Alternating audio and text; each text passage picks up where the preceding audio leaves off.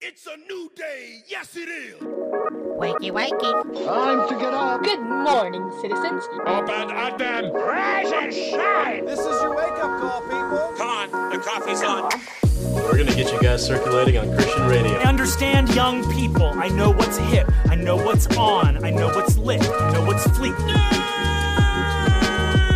What's up, my nerds? Work with a bunch of nerds. I'm a nerd, and uh, I'm pretty proud of it. Rise and shine, nerds. Welcome to the Back Row Morning Show, a part of the Love Thy Nerd podcast network. I'm Radio Matt, and I am one half of the official exclusive morning show for LTN Radio. Nearly all of Love Thy Nerd shows and podcasts air on LTN Radio first, and you'll also find our amazing mix of Christian rock, rap, pop, and indie all week long. So if you're listening to our show on podcast, you're late and you're missing out on all we have to offer. Check out LTNOnAir.com or download the Live 365 app. Search and favorite LTN Radio. Today on the show, we broke the country. We've also got, well, eh, a few things. It's going to be a shorter show today, actually. It's it's going to be a bit weird because it's just me. But don't go anywhere just yet because first, today is Monday, January 11th, 2021, and we've got some holidays to celebrate. First of all, it is National Milk Day. I mean, who doesn't love milk? Well, Mo doesn't love milk because she's lactose intolerant. You know, I really feel bad for everybody who's lactose intolerant because milk is darn delicious and quite handy at times when you got like a, a mouthful of peanut butter or a mouthful of the one chip challenge. You know, that, that spicy sriracha chip. Mm. Boy, milk is a lifesaver in those cases, or other dairy products like ice cream and cold butter can help as well. All those things that are just delightfully lactose filled. National Milk Day, celebrate it. And uh, it's also National Clean Your Desk Day, which is something that happens maybe twice a year here in the studio. Uh, you know, you get comfortable in it. You know, you get comfortable in your mess. My dad uh, notoriously had the messiest desk on the planet. He worked in radio as well. Uh, he was a station manager as well. Um, you know, he was the more official type. You know, he you know this was a brick and mortar radio station, uh, and he would go in there and he'd be the head of sales, but he was also the station manager. He would he would have stacks of paper across the like he had a little cutout portion big enough for maybe one of those desk calendars, you know, and that's where he would do all of his work. And every other space of his desk and another side desk that he had was just filled with papers, orders, um, ideas, all you know, all kinds of stuff, just stacks and stacks of paper. Most of which was at least six months old. Like every six months or so, he'd get around to filing everything away. Uh, but that's how he worked. That's how he worked best. He just worked in a clutter. You get comfortable in your clutter. And uh, when you clean it all up, it might feel good to be clean, but you also kind of feel, oh, well, now that everything's clean, I can't touch anything. You know, you get uncomfortable, you get tense in that cleanliness. But I guess it's good to have a reset day, and today's as good as any other day. So if you're one of those people like me or my father who just likes to live in your mess, clean up your desk, start fresh, start anew, build a new mess starting tomorrow. So, guys, uh, obviously things are different this morning. Uh, Mo is not here because uh, we found out just just just ooh, half a day before we planned on recording this week's shows that Mo's Mo's husband tested positive for COVID. So Mo then went and got a rapid test done, and she's she's negative, but she does have to quarantine with with her husband for you know the the standard amount of days. So uh, kind of threw a, a, wrench into our plans. Um, now don't worry, you're not going to have to hear just me every day this week and next week. Uh, we've got other things planned, um, and this this week actually I'm going to have for you two special episodes, uh, two special collection episodes focusing on specific topics. Uh, they'll be interesting uh, for sure. And I would have done that every day this week, but I do feel like, given the events of last week, that we did need to have at least one show to address that. And so, with that being said, I'm not planning on dragging this episode out too long. I, I, I don't. I don't plan for me to have big, long segments uh, doing a whole bunch of stuff because a lot of this stuff is more fun with two people, and we just did not have the time uh, or ability to get someone else in the studio with me. For now, do me a favor and just lift up Mo and her family uh, in your prayers. Mo shared before that Chris has, you know, some some health issues that that uh, bug him most days, and as of right now, he's not really experiencing any worse of a day than he normally has. Um, from what I know, he hasn't gotten any of the more extreme symptoms or loss of taste or anything like that. Not, not really any breathing problems or anything of that nature. Uh, so you know, we're we're not super concerned at this point. It's more of just uh, an annoyance, and you know, that's you've known when this has happened. Maybe it's happened to you. You know, putting your whole life on hold pretty much for two weeks is uh, 10 days, two weeks is frustrating. It's frustrating. It's a pain in the butt. And uh, you also kind of feel like you're inconveniencing everybody around you, you know? There's just nothing we can do about it. This is the way the situation is. Um, Mo was for sure didn't want me to to accidentally catch it from her if she has it and just maybe tested negative uh, incorrectly or or uh, you know we've heard tales of people who actually do have it and they get tested and they come back negative but it doesn't really manifest for a few days and then you finally have it. That might happen with mo. I don't know. Uh, i mean odds are being in close quarters that is what's going to happen. Who really can say but so far nothing to be worried about so i guess aim your prayers more at that this is as bad as it gets and that they get over it quickly and maybe that it doesn't spread any further beyond their family. Um, I've been lucky enough to not catch it yet. I do have a cold, which you can probably hear, but I get a cold um, for like three months out of the year. And I'm sure you've heard my stuffiness pretty much for the last several weeks. Uh, a little bit worse this week, but still par for the course in my life. Every year this happens. Uh, I will typically get a cough uh, that lasts for months on end as well. That's usually a yearly occurrence with me, and that's really fun when you record, uh, you know, radio shows. And try not to cough into the mic constantly. So we're gonna take a break, and uh, when we come back, I've got a, a couple funny things, a couple tweets and stuff to go over. But then we're gonna talk about that whole amen and a women thing because I mean. how can we not bring that up, right? But then later in the show, we will be talking about the more serious events that occurred in Washington last week. Uh, so stick around. Like I said, shorter segments today, but stick around. I'll be back after a music break. And coming up next, the back row binge watch. Stick around.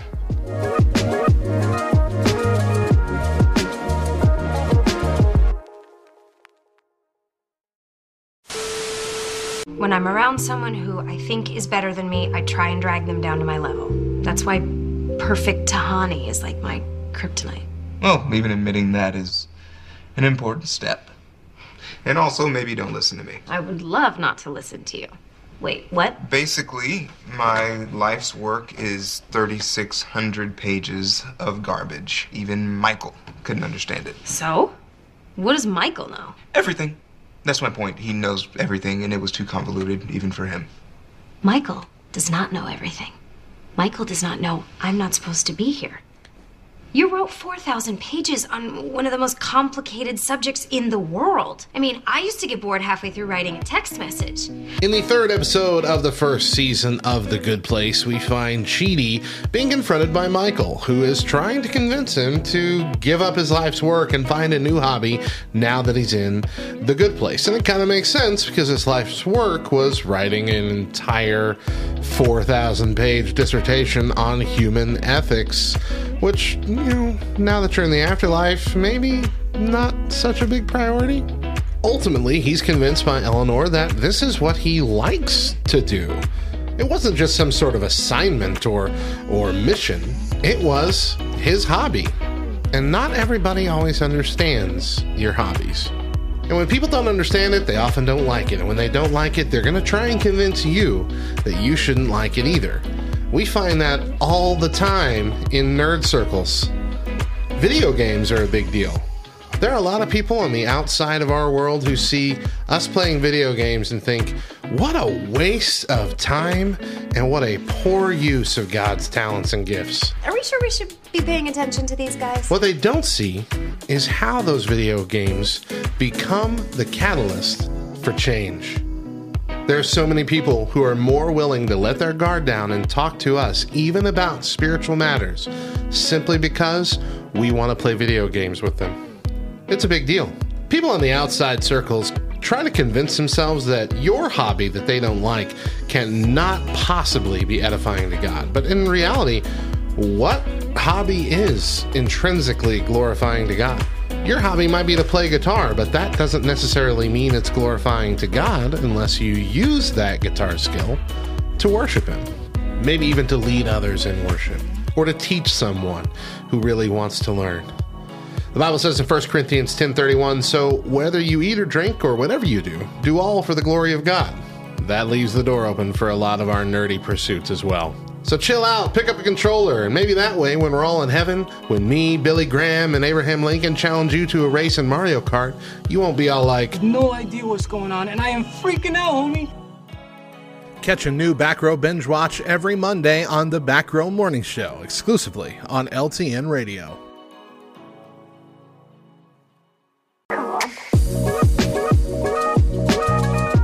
Welcome back to the Back Row Morning Show. I'm Radio Matt. If you're listening on the Love Thy Nerd Podcast Network, remember that all of our shows air first on LTN Radio during the actual morning hours, and we would love to kick off your day with some humor and fun. That's right, you can head over to LTNOnAir.com and see the schedule, and also download the Live 365 app on your smartphone device. You can also enable the LTN Radio skill on your Echo devices, and then simply ask Alexa, play Love Thy Nerd. Before we do anything else, uh, Twitter is a toxic dumpster fire these days. But there are still some people trying to be funny over there. So here are a few tweets that are worth a chuckle. This is a list of tweets about comparing boomer culture and millennial culture. First up, we've got Michael, who says boomer culture is having your ringer on full volume and letting it ring for a whole minute before answering.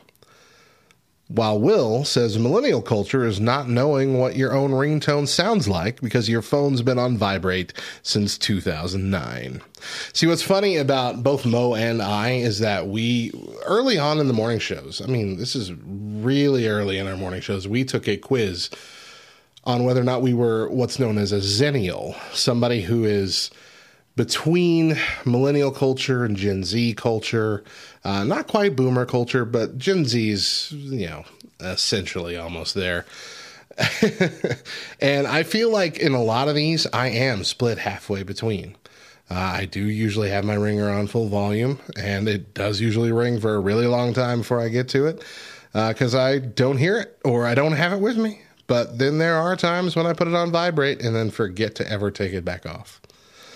Uh, let's see. JD says boomer culture is posting a stock image of a tropical location with an accompanying caption of so beautiful or this would be the life. While Tyler Thurston says millennial culture is having to take vacation before the end of the year so you don't lose it, but being paranoid, they'll discover they don't really need you if you're out too long. That's got to be a really big fear, honestly. And I'm sure it is for most people. I am lucky enough to have a position in a church where I have made myself so valuable that anytime I'm out because like I'm sick or something, anytime it's a surprise, or even when it's planned, things tend to fall apart when I'm not here. And that's probably a bad thing. Like I probably should be able to work it out to where I have a team of people but so far, that hasn't occurred. And so right now, I'm as valuable as gold at my job, which, you know, is it's comforting. Allison says baby boomer culture is yelling at their kids for being on their phones too much while typing up some incoherent Facebook rant just so they can fight with strangers. Mm-hmm, mm-hmm. Millennial culture is hearing something ridiculous being shared on Facebook and subsequently calling your boomer parents to check if they don't believe it. I mean, if there's ever been a year for both of these things, it was uh, 2020. And even still now, even still now. Boomer culture is sharing Facebook posts of pets that went missing 200 miles away from where you live. I mean, yeah. my mother does this stuff all the time. and I don't think my mom knows. That's the problem. And I think that's the problem here with this as well. Is I think most of them don't realize, oh, this is somebody from across the country.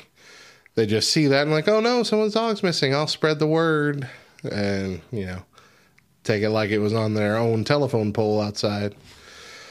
Uh, millennial culture, Daniel, first name of his, says uh, Millennial culture is having three different conversations with the same person across multiple platforms simultaneously. Yeah, see, I lean in that direction. I'll have a conversation with with Bubba on on Facebook, on uh, Discord, and then sometimes in, in Messenger on Facebook. Uh, all, all, different places. Uh, John and I often communicate via Discord, text messenger, messenger, and sometimes through email and Planning Center, all a bunch of other places. It's uh, confusing and never helpful, but uh, we keep doing it. Keep doing it. Boomer culture is insisting on tipping exactly 20% at restaurants and then asking someone how to open the calculator on their phone. It's from Bed Friedman. What's wrong with leaving exactly 20%? 20% is high. When I was a waiter, it was 10%. You did not expect anything above 10%. I was happy to get 15%, overjoyed, like that person was doing me a personal favor. Uh, millennial culture, on the other hand, Nikki says millennial culture is sneakily leaving a $5 bill on the table at a restaurant because you know the bill payer didn't tip enough and you feel a sense of solidarity with the waitress because you also work in customer service. Now, I agree with this too. If the person did not tip what is now considered the standard, the 20%, then yeah, if you're able, add some money to that. There have been times or occasions where, you know, I've made it a point to tip like above the 20%. Like it's usually because of my family. And it's not so much that they don't tip well, it's that when I get my entire family together at a restaurant where, you know, we're multiple tables long, my family's very, I don't know, demanding. Not my immediate family, but like my outsourced family, you know, cousins and whatnot. They all expect like to be served. Like they get into a restaurant and they are the, you know, king and queen of the building. They want that waiter there immediately. They want everything that they want immediately. They don't care if you have seven other tables you're also serving at the same time. You need to be on your beck and call and uh, I almost feel like I have to apologize for them because I know what that's like. Like I, I got, I had three tables at once, and that would start driving me a little bit batty. So, yeah, oftentimes I'll I'll overtip in those situations because it's terrifying. It really, really is. So yeah, yeah if you're in solidarity, man, stick another fiver on there. Elizabeth DeVoid says Boomer culture is saying knock on wood every time they get their technology to work without their grandkid. I mean, millennial culture is every 35 year old plus uh, assumes you know everything about technology, which, uh, no. And maybe it's because I'm just 35 uh, and I haven't slipped into this mindset yet, but no. Uh, I still feel like, for the most part, outside of maybe like certain video games and stupid apps that are pointless to society, I'm looking at you, TikTok. Uh, I don't feel that way. I feel like most kids these days cannot use a lot of technology because most kids don't even have laptops anymore. Most kids only work on their computer if it's for school, uh, if they have one at all. I feel like we're making technology now too easy for the most part. And that's giving up a lot of versatility and a lot of usability that comes with a, laptop, you know, something with a keyboard and actual programs, not just a Chromebook, not just an iPad, not just a smartphone. I honestly feel like we are making technology, like 90% of technology, too simple in order to be so versatile and, and usable. But that remaining 10% is the stuff that most of us need to learn and aren't learning when we're younger now. Like, I shouldn't really need to. Ha- I, I'm the one that helps out a lot of younger people understand what to do with computer programs and the like. It, it's, it's, I don't know. It's, uh, I think, I think, I think they're getting too smart for their own good, is what I'm saying and it's going to start to come back around to bite them. Maybe you disagree with me. I'd like to know. I'd like to know what you think. Boomer Culture from Trevor is owning a cabinet of expensive china nobody can use, then complaining about wasting money on electronics. A freaking men to this. The whole, you know, China idea, stupid. I mean, I guess, okay, the idea itself is actually nice, but actually implementing that in your life is stupid. Why would you sp- spend thousands of dollars on this whole set of China that will be used maybe twice the rest of your life? Who the heck cares? Unless you are serving dignitaries at your home on a regular basis, forget it basic plates. Get the Farberware, that stuff that doesn't even break when you drop it. It's it looks nice, and you know what? It's a plate. It's a bowl. It works, and it's nice enough, guys. We do not need fancy butterfly pattern plates that uh, serve no purpose. Serve no purpose serve no purpose. Millennial Culture from Catherine Cohen is trying to find recommendations for moving companies and realizing that none of your friends have ever owned furniture nice enough to move from one city to another. Uh, yeah. Yeah. Most of the time when you move as a, a young person, you, you shed a lot of stuff in each incarnation of your house because a lot of it was hand me down stuff or maybe thrift store stuff or big lot stuff, you know, really cheap furniture that doesn't last long anyway.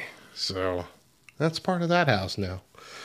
Betsy DeVos says boomer culture is having enough lawn chairs in your trunk for the whole block. that is my uh, father in law. Every camping trip and every 4th of July, just non-stop folding chairs lawn chairs. Those it's the full, it's like the camping ones, the ones that are like a like a canvas thing that like fold open quad wise, fold up kind of like an umbrella, you know. Uh, millennial culture, Valen Anthos said, millennial culture is owning 26 mugs and no glasses or cups. Mm-hmm, mm-hmm, mm-hmm. Marcy Playground Fan Account says Boomer Culture is sharing a lengthy post on Facebook about how socialism kills children's pets with a picture of the Joker, adding the caption, This hits the nail right on the head. Millennial Culture, Angela Lindsay has said, is saying, Might treat myself when thinking whether you should get the bus home instead of walking. Hannah says boomer culture is owning hand towels you're not supposed to use and then complaining that all these electronics are such a waste. Okay, we're doing the same thing with the China. I get it. New Year New Beer says millennial culture is growing up with the dishwasher, laundry machines, printer, etc., but now seeing them as unattainable luxuries. Uh, yes. The day that we got a dishwasher, when we moved into a place with a dishwasher, that was moving on up. That was Rockefeller walking in there. We still don't have an at home printer. I still have to print all my stuff at my job, which we're not supposed to do. You didn't hear me say that. Uh, no More Billionaire says boomer culture is owning a printer. Exactly. Yes, we still don't own a printer at my house, and it's quite inconvenient. Uh, let's see. There's a lot more. I'm not going to go through the rest of these. In fact, maybe I'll save a few of these left for when Mo comes back. Uh, yeah, this is that's that hits the nail right on the head. Let's move on to our topic for this section. Uh, I won't linger on it too long, but you know, the the 117th Congress opened up uh, officially on January 3rd, and this was the this was the ending to the you know official opening prayer. We ask it in the name of the monotheistic God, Brahma, and God known by many names by many different faiths. A man and a woman.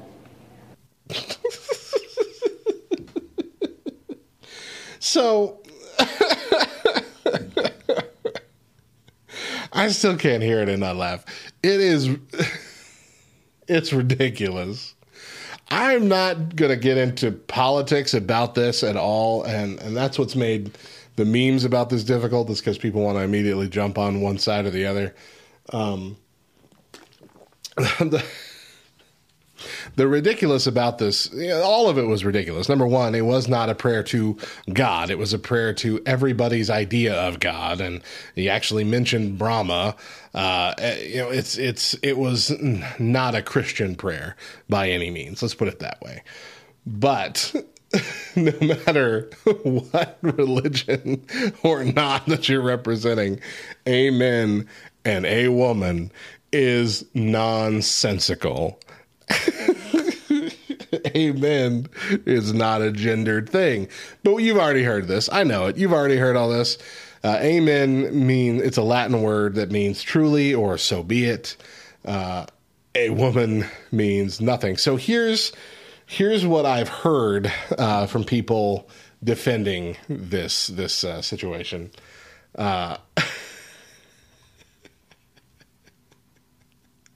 I'm sorry, it's so funny. So I have heard that you know he's he's he's a black minister, and that it's common in black minister cultures black you know black churches that that's kind of a joke. That's a it's a wink and a nod to the fact that all the women around the church do so much or or are in charge or running the show. That kind of thing is a you know like secret head of the house kind of joke thing you know it's like we wouldn't get anything done without these women here and you know actually that's probably more often true than not across all churches but anyway someone made that claim that you know this was just him letting the black preacher out in him and you know saying something silly. Uh, what undercuts that is the fact that one, uh, he didn't make any. Uh, he didn't give any indication that this was kind of a joke or a pun or a, a nod to anything. Uh, of course, nobody laughed. Uh, he didn't even chuckle at it, didn't smile, didn't look up, just uh, gathered his stuff and, and got down. It seemed very sincere uh, a sincere way to placate uh, PC culture, I guess, in, in this instance. And it was also undercut by the fact that the next day, when asked about it, he said that uh, it was actually a, a way to honor the fact that there were so many new women elected to Congress this year, which there were quite a few new women on both sides uh, added to Congress this year.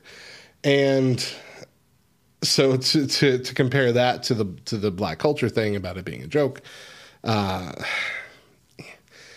he he didn't say it was a joke. He said it was a, you know, an honor. And the other way is, I'm just I don't know. I don't know. It's possible.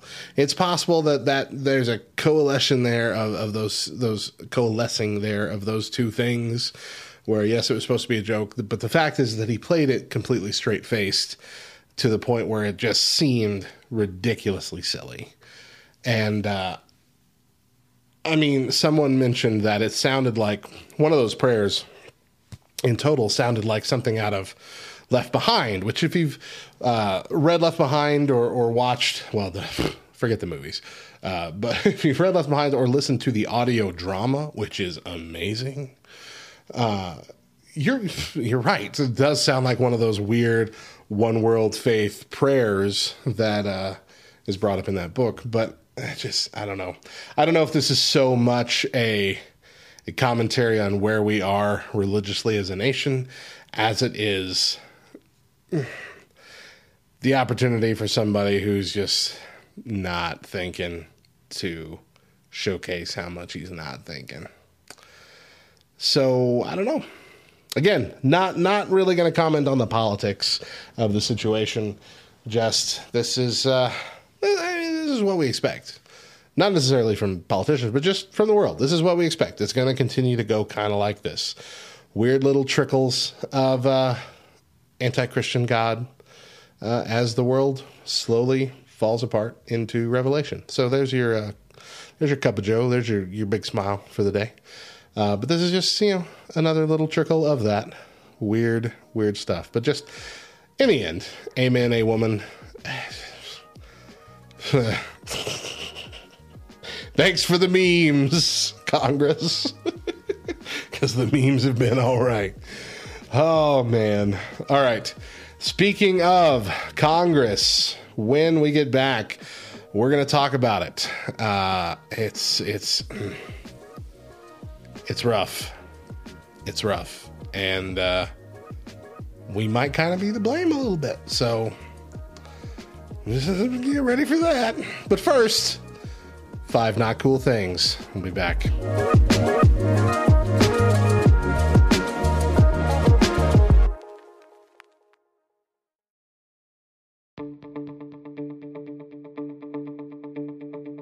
What's up, everybody? I'm Radio Matt, and this is five not cool things. Number 66. When a telemarketer calls and tells me that I placed an inquiry with them about a loan and they were just returning my call. You liar! Number 67. Movie theaters that don't have their seats staggered, forcing me to have to scooch my fat head down so the five year old girl behind me can see. Number 68.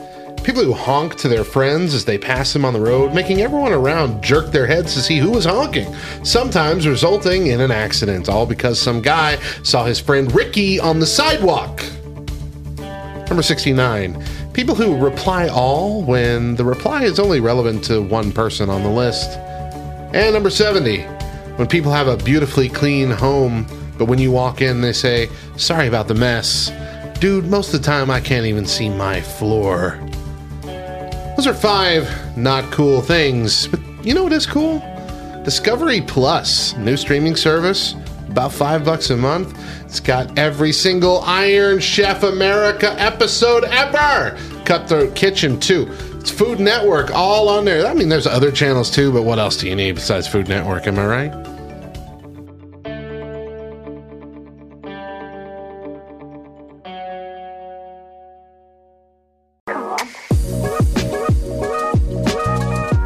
Welcome back to the Back Row Morning Show. I'm Radio Matt, and uh, we hope you're listening to us on LTN Radio, where we air each weekday morning at 7 a.m. and again at 9 a.m. Central. You can head over to ltnonair.com and see the schedule, and also download the Live 365 app on your smartphone device. Stay up to date with our shows and enjoy the amazing mix of music we have playing throughout, too.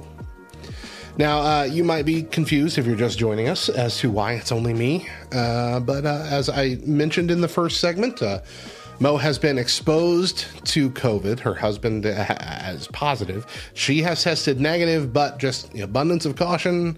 You know, too close, too too too close for comfort, essentially. So we're we're waiting it out, waiting it out. It's now this is this has already occurred. You know, several days in the past now from when you're actually hearing this. And so, you know, another week to go. If she doesn't test positive by the end of that, then we should be good to go. But, you know, we'll see. We'll see what happens. Uh, everything's up in the air, but don't worry, we'll have content one way or the other. Uh, these next two days are going to be some, some special collection episodes uh, focusing on um, different episodes from our past that kind of tie together. And then we'll have our normal rewind on Thursday and see where we go from there. Uh, and as I said in the first hour, I would have done that for all three days uh, this week instead of trying to record one by myself. However, you know, events occurred last week that we can't just not mention. And, you know, we don't typically get too heavy or too deep or, or definitely uh, political on this show, but when something uh, as controversial or uh, devastating occurs, we often want to try to be the voice of reason for, for all sides. Trying to see, you know, where either side is right, where either side is wrong, where some grace should be given, where some justice should be taken. And we want to give it to you in a way that, as a believer, you come out with a better mindset. And don't take this as, you know, as me saying, oh, I, I know best. Don't even take it as me saying everything I'm going to say today is 100% right or accurate. It might not be. But I do know that I have had a lot of experience being an instigator in my past. And God has shown me a lot on how that accomplishes very little and how He has so much more prepared for us. There's no way to not address what happened in Washington last Wednesday. Now I watched it in the morning. I watched as the the giant protest gathered. Uh, the amount of people there was staggering. Like, do you remember when Trump was inaugurated and how they tried to say, you know, it was the biggest, you know, crowd attendance for inauguration ever? And then we saw the pictures and we're like, no, bro, no, it was not. Not even close. Not even close to Obama's first or second term when it came to attendance. Not even close. Well, this one was huge. Hundreds of thousands of people. Like, so many people. They, they they flew in like it was inauguration day and that there was no coronavirus. Like they were here. then there was a rally. A rally that was still going on as Congress was opening up for the day, which was the day that the electors were going to get certified. And Trump gave a speech. And he gave a speech that that implied, you know, he he had all this evidence and he knew all this stuff was going to happen and it all came down to whether or not Mike Pence was going to send the electors for the states that are kind of in question back to the states. Mike Pence meanwhile, as like as as Trump was driving to this place, Mike Pence released a statement basically saying I don't think the Constitution actually gives me that power. And so, even in a speech, you could kind of tell from Trump, they said, I don't know if Mike Pence is going to do the, the right thing, quote unquote. And when it was over, he said, now we're going to march over to the Capitol. We're going to march over to Congress, Capitol building, and we're going to let our voices be heard. Now, I do not believe that what happened was Trump's intention or wish. I truly believe that he thought that it would be enough for everybody who was upset like him, everybody under the impression that the election was stolen or rigged or whatever, to just be outside the Capitol building and shouting, you know, protesting, essentially what a protest is. And for the vast majority of the people that did make that march, that is what they were there for. But for a, a few hundred, maybe, I don't really know the number, but just visually judging as I watched it happen, you know, it didn't look like there were more than a few hundred trying to push their way into the building. And actually, in the building, there were only a few dozen that I believe. I don't believe Trump actually wanted that to happen. And I, there are quite a few people that disagree, including, you know, people actually in Congress. I don't believe he intended that to happen, but I do believe he is responsible for it. I believe that his his call to action got misinterpreted by enough people to cause a problem. and that he should have made it clear from the get go that this had to be a nonviolent, simple protest. Instead, he made it sound like we're going to war. And I mean, there's just going to be people. It doesn't matter. It doesn't matter what side of the aisle. Doesn't matter liberal, conservative, anywhere in between, or further on either side. No matter how many people, uh, or no, when you get a group of that many people, there's always going to be a few bad actors in there, a few instigators, a few people that have had enough and are going to do what they have to do. Justified or not, those people are going to be there. And we've seen that all year long. Again, justified or not, we've seen that happen. People are on edge this year, and something happens where that's the final straw and they break. I'm not saying it's excusable.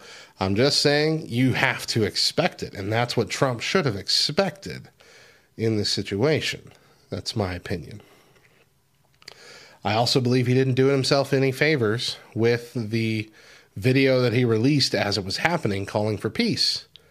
It was a two minute video of which he spent 80 seconds of it talking about how the election was stolen from him.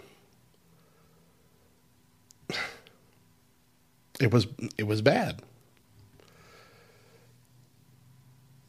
But then he released this statement uh, a couple days later.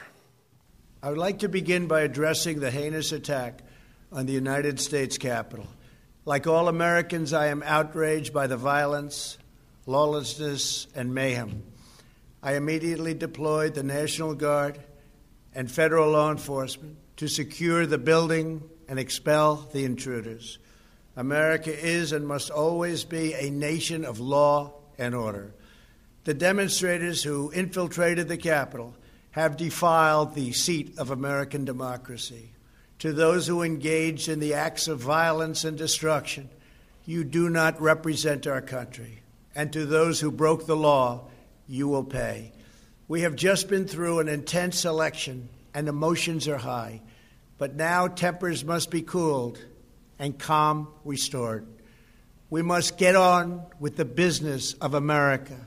My campaign vigorously pursued every legal avenue to contest the election results. My only goal was to ensure the integrity of the vote. In so doing, I was fighting to defend American democracy. I continue to strongly believe that we must reform our election laws to verify the identity and eligibility of all voters and to ensure faith and confidence in all future elections. Now Congress has certified the results. A new administration will be inaugurated on January 20th. My focus now turns to ensuring a smooth, orderly, and seamless transition of power. This moment calls for healing and reconciliation. 2020 has been a challenging time for our people. A menacing pandemic has upended the lives of our citizens, isolated millions in their homes, damaged our economy, and claimed countless lives. Defeating this pandemic and rebuilding the greatest economy on earth will require all of us working together.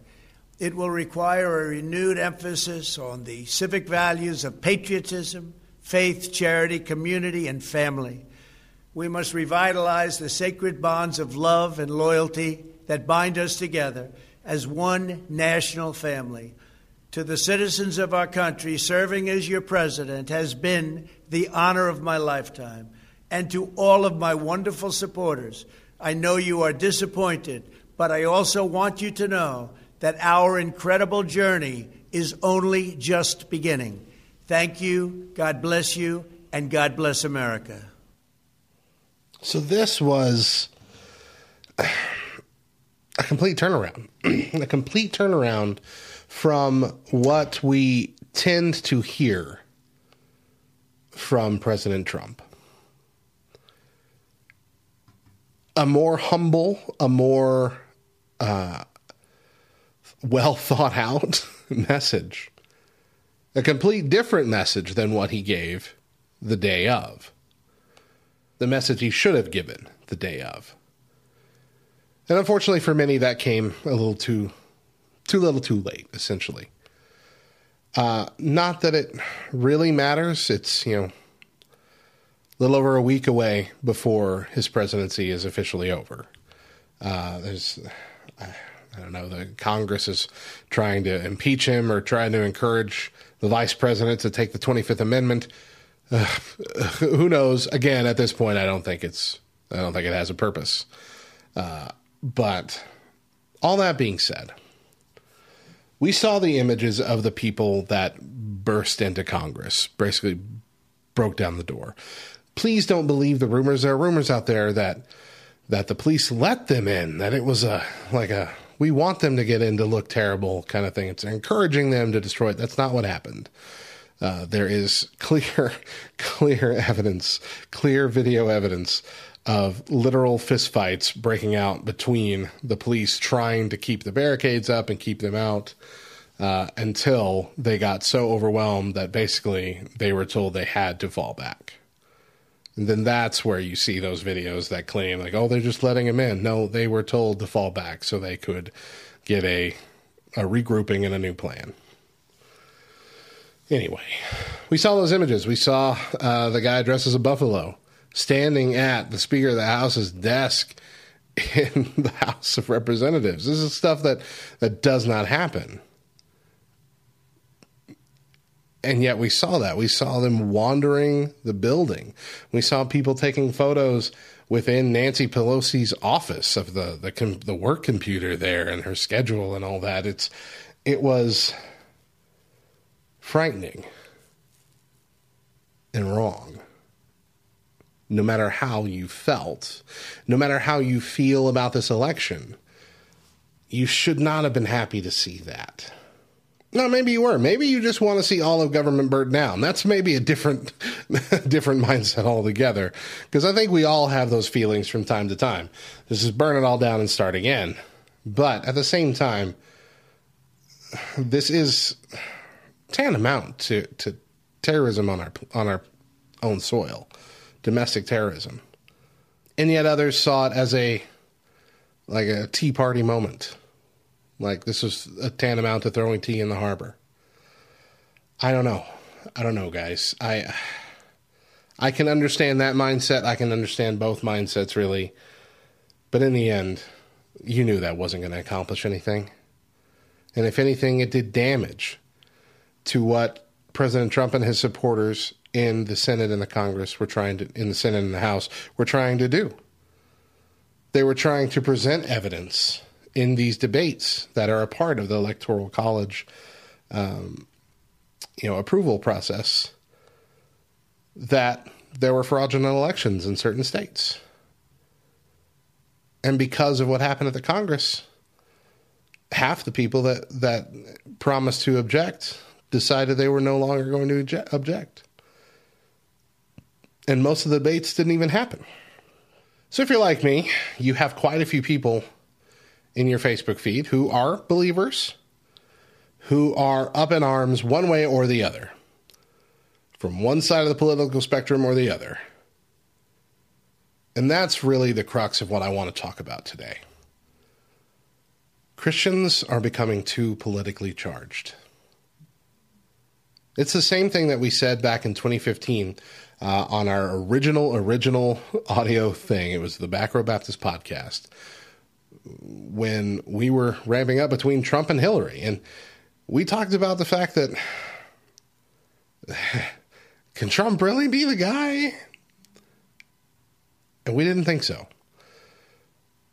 But it came down to what it always comes down to the lesser of two evils. The Republican Party is not the Christian Party. The Democrat Party is not the Christian Party.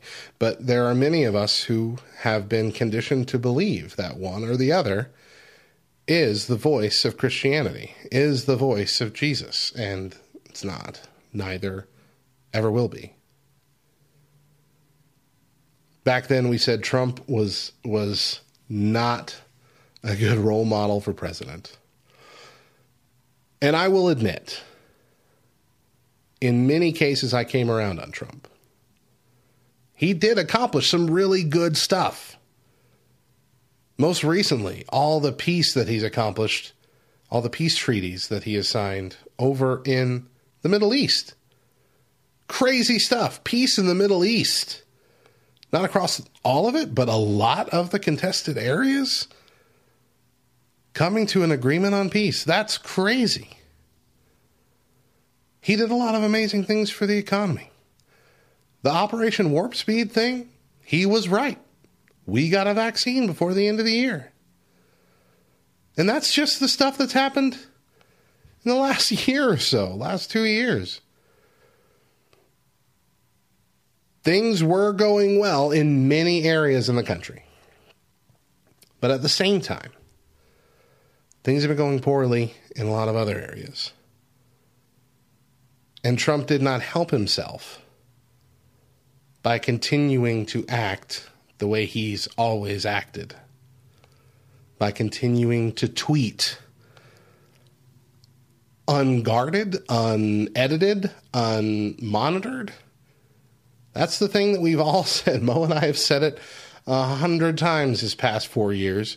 Put one person between you and the Twitter machine. One person who can say, hey, you know what? Maybe let's not. Some people liked that. Some people found it refreshing that he was just brutal and honest. But eh, uh, honesty is one thing, brutal honesty is a different thing. You got to have tact. And uh, he he does not. But again, I'm not in the category of this is our worst president ever because he's not definitely not. He accomplished a lot more than many of the presidents that I've seen in my lifetime. But a lot of things that he's not going to get credit for. He's not going to be remembered for any of that now. He's only going to be remembered for what happened last Wednesday. He's going to be remembered as the ousted president leading an insurrection on Congress. And whether that's fair, a fair uh, assessment or not, that is what he's going to be remembered for. That's what's going to be in the history books, something that's never happened before. That's what he'll be remembered for. He did not get a fair treatment in a lot of cases. The whole Russia thing, obviously now, complete hoax, never happened. Meanwhile, other politicians have legitimate concerns and they're not being addressed whatsoever.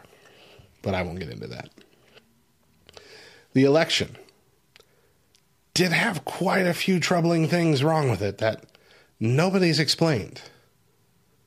Nobody's explained how there could be 200,000 more votes than registered voters in Pennsylvania. Nobody can explain the, the hundreds of video clips and affidavits that we've had of rescanning ballots and pulling out new ballots from hidden things and and uh, not allowing the the ballot watchers in only from one party. No one can explain how every single one of these these uh, inaccuracies only leans in one direction. None leaned in Trump's direction. The odds of that are staggering. There's a lot of really hard to believe stuff about this election, and the media is not doing any favors by ignoring it. Because it does make people think there's a conspiracy. It does make people think that this country is being stolen from us. But I think that there is this this mentality of we've got to get Trump out. It doesn't matter what's happening, and that's kind of where our nation's stuck in. Trump was not a role model. He's been arrogant, he's been misleading, he's been unapologetic for the sins of his past. But at the same time, he was targeted unfairly by political opponents. But in the end, it really isn't about Trump. It's not about Biden. It's about those of us who call ourselves Christians. Christians who loved Trump or Christians who hated Trump both had the same problem. They couldn't shut up about the guy. Christians let their identity as believers be overrun by politics, more so, in my opinion, in these last four years than ever. Because frankly, there isn't enough room in our minds for devotion to both faith and politics.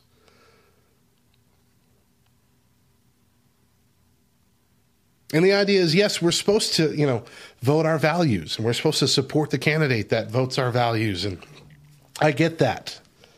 But just for clarity's sake, neither party stands for even half of what we call traditional Christian values. It's always a decision of who's the lesser evil. Should we campaign for candidates we believe in? If you trust a politician that much, I don't see the harm. But we should only build our candidates up. Trying to destroy the other guy is not a good mindset for a believer. In the end, and this might sound controversial, but Christians worry about their rights far too much. When we become believers, God takes our rights away. If if we're to follow Jesus' example, we must be willing to become a bondservant, a slave. A slave has no rights. If your legal, political, and constitutional rights are more important than your calling in Christ, your priorities are mismanaged. Now, I'm not saying that you have to throw away your guns or, or decide to no longer speak out against injustice, far from it. But I am saying that everything you do and say should be filtered through your faith first, not your party affiliation. And more importantly, your mindset should be on helping others, helping others, not yourself first. Politics and faith can work together, but it is a balancing act that many of us just can't walk. Until then, if you were a Trump supporter, stop posting inflammatory things on Facebook now. If it turns out that we find out in you know a few months the election was stolen, guess what? God still put Biden in charge. I mean, do you think God was surprised by any of this that happened? Do you think if the election was stolen, God was sitting up there going, darn, those humans fooled me? No. Look, if we're going to believe that God puts our leaders in charge and that we're supposed to pray for them, we have to believe that in every circumstance. If someone is put in authority over us, that doesn't mean that we have to agree with them, and it certainly doesn't mean that we trust them as a, a, proponent of our faith, but it does mean that we have to pray for them. We have to pray for their salvation. We have to pray for the best for them. We have to pray for their safety. We have to pray for their ability to lead this nation because that's who God has put in place. And we never know what that will mean for the rest of us. But think about this. Think about China. China is one of the the least free places on the planet. China has less rights than any well, not any other, but one of the countries that has less rights than most places. North Korea is another one. Both of these are great examples. Places where fewer rights for the people places where the ruler of your country is not really chosen by you.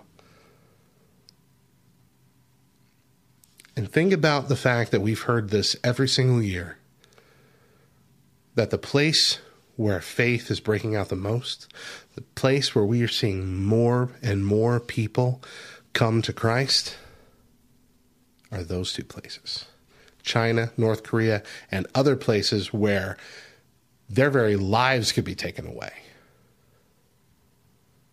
because of that faith. And yet it's exploding there. So tell me something here then. What if? What if we're in a situation here in America where we start losing some of our rights? I'm not saying that's where we're at. I'm not saying that's what Biden's going to do, but I am saying that that's what a lot of Christians tend to worry about. So, what if we get to the point where we start losing our rights? If the end result is that more people come to Christ because of it? Could that be God's plan? I'm not saying lay down and give up your rights. That's not what I'm saying at all. But I am saying that it seems to trend outward that the less rights a country has, especially to religion, the more Christianity seems to spread. And so, even in the worst of possible outcomes for us here in America, the end result will almost certainly be more people in heaven with us in the end. Again, I don't know. And I'm not trying to judge you at all. And I'm not saying that these are even my thoughts most of the time. But truly, what I am saying is the thing that kind of gets thrown around as, as flippant whenever things don't go our way politically. God is still on his throne. He never left. He'll always be there. And that needed to be a reminder for us during the Trump years, just as much as election day was when we first started seeing all those posts pop up again, when Joe Biden was declared the winner. God is still on his throne. And he will continue to move this world towards something that will glorify him more in the end. And those of you who are on the other side politically, who who did not support Trump, do not support Trump. Uh, that doesn't necessarily mean you're you're a liberal or a Democrat or a conservative or a Republican. Doesn't mean anything. I'm just saying whether or not you agreed with with uh, the Trump pres- presidency or not. Now is not the time for revenge posts against your conservative Republican Christian friends. You're not helping the situation either. And you're letting your own politics lead you just as astray. None of us are going to get this perfect. None of us are going to find the perfect candidate. The perfect candidate will not exist. Some are going to be better than others be just because they align with your your idea of Christian morality within politics more so than someone else. But in the end, we're all flawed. All of our decisions are flawed, and all of our vision is very short sighted. Trust God like you would trust a guidebook in a foreign land. Because honestly, we don't know how it's really working. And there are things that'll happen in this government that we'll never understand and we'll never know. But God knows everything that's happening in our country and in every country across this planet. But this is not our home. America is not our home. Earth is not our home. We need to live like that. We need to remember that. And we need to cling to that. No matter how uncomfortable this country gets, eventually all governments are going to fall. And then beyond that, this whole world will bend the knee to Jesus Christ. It's almost a cliched joke. And most people don't mean it the way I'm about to say it. But Jesus should be your president. He should be the only authority that you invest in with your whole heart. And you should follow his example. To lay down your rights, even be willing to lay down your very lives for the sake of saving someone else's soul. Not for your own comfort, not for your own freedoms here in America, but so that when you get to heaven, you'll meet somebody who came to Christ because you were willing to trust that God knew what he was doing all along.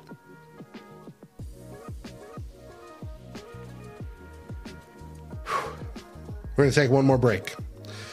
Don't go anywhere, because when we come back, we're going to share our latest Twitter poll about you and politics. More back row to come. Stick around.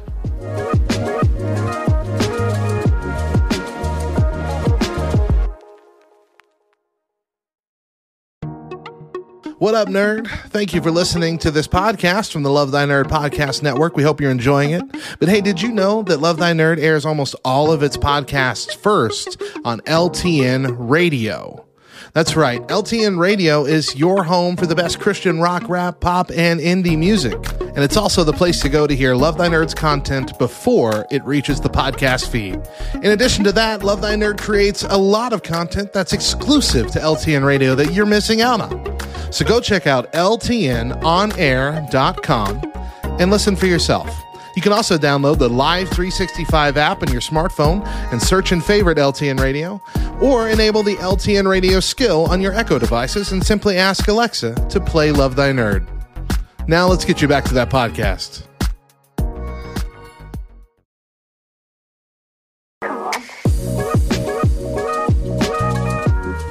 Welcome back to the Back Row Morning Show as things are winding down for the day. No, this was a heavy episode and also kind of weird because it was just me. But thank you for sticking with me. Before we wind down, uh, with, a, with such a tough week behind us, uh, we wanted to know more about you when it comes to politics. So, our poll for last week was How involved in politics are you? The four options we gave you were very much, not very much, only when I see injustice, or depends on the year. Your response, your number four response, was only when I see injustice with 13.8%. Depends on the year was 15.5%. Very much was 32.8%. And then not very much, just a few points higher at 37.9%. So really, it's kind of split between very much and not very much between yes, I'm really involved in politics and no, I'm not really involved in politics. Honestly, I'm not saying one is better than the other. It really depends on how you involve yourself in politics, but we've already gone over that. Let's end with our verse for the day. Psalm 31:19. Oh, how abundant is your goodness, which you have stored up for those who fear you and worked for those who take refuge in you, in the sight of the children of mankind. That's going to do it for our show today. Be sure to check out all of what we do online at lovethynerd.com. We got amazing articles on all things nerdy, as well as this show, LTN Radio, and our other podcasts and videos.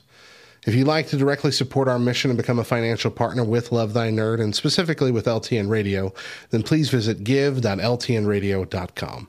Love Thy Nerd is a qualifying 501c3 nonprofit organization, and your gift is tax deductible. I do want to make one more statement just clear. The message that I gave today on this show was mine and mine alone. Uh, I cannot say that I speak for everyone at Love Thy Nerd. I definitely can't say that I speak for everyone uh, for for the company itself or for for the radio station, anything. These are just my thoughts that I've had over this past half a week. And honestly, they're thoughts that come up in my mind. Most times, there's this weird breakdown in our country.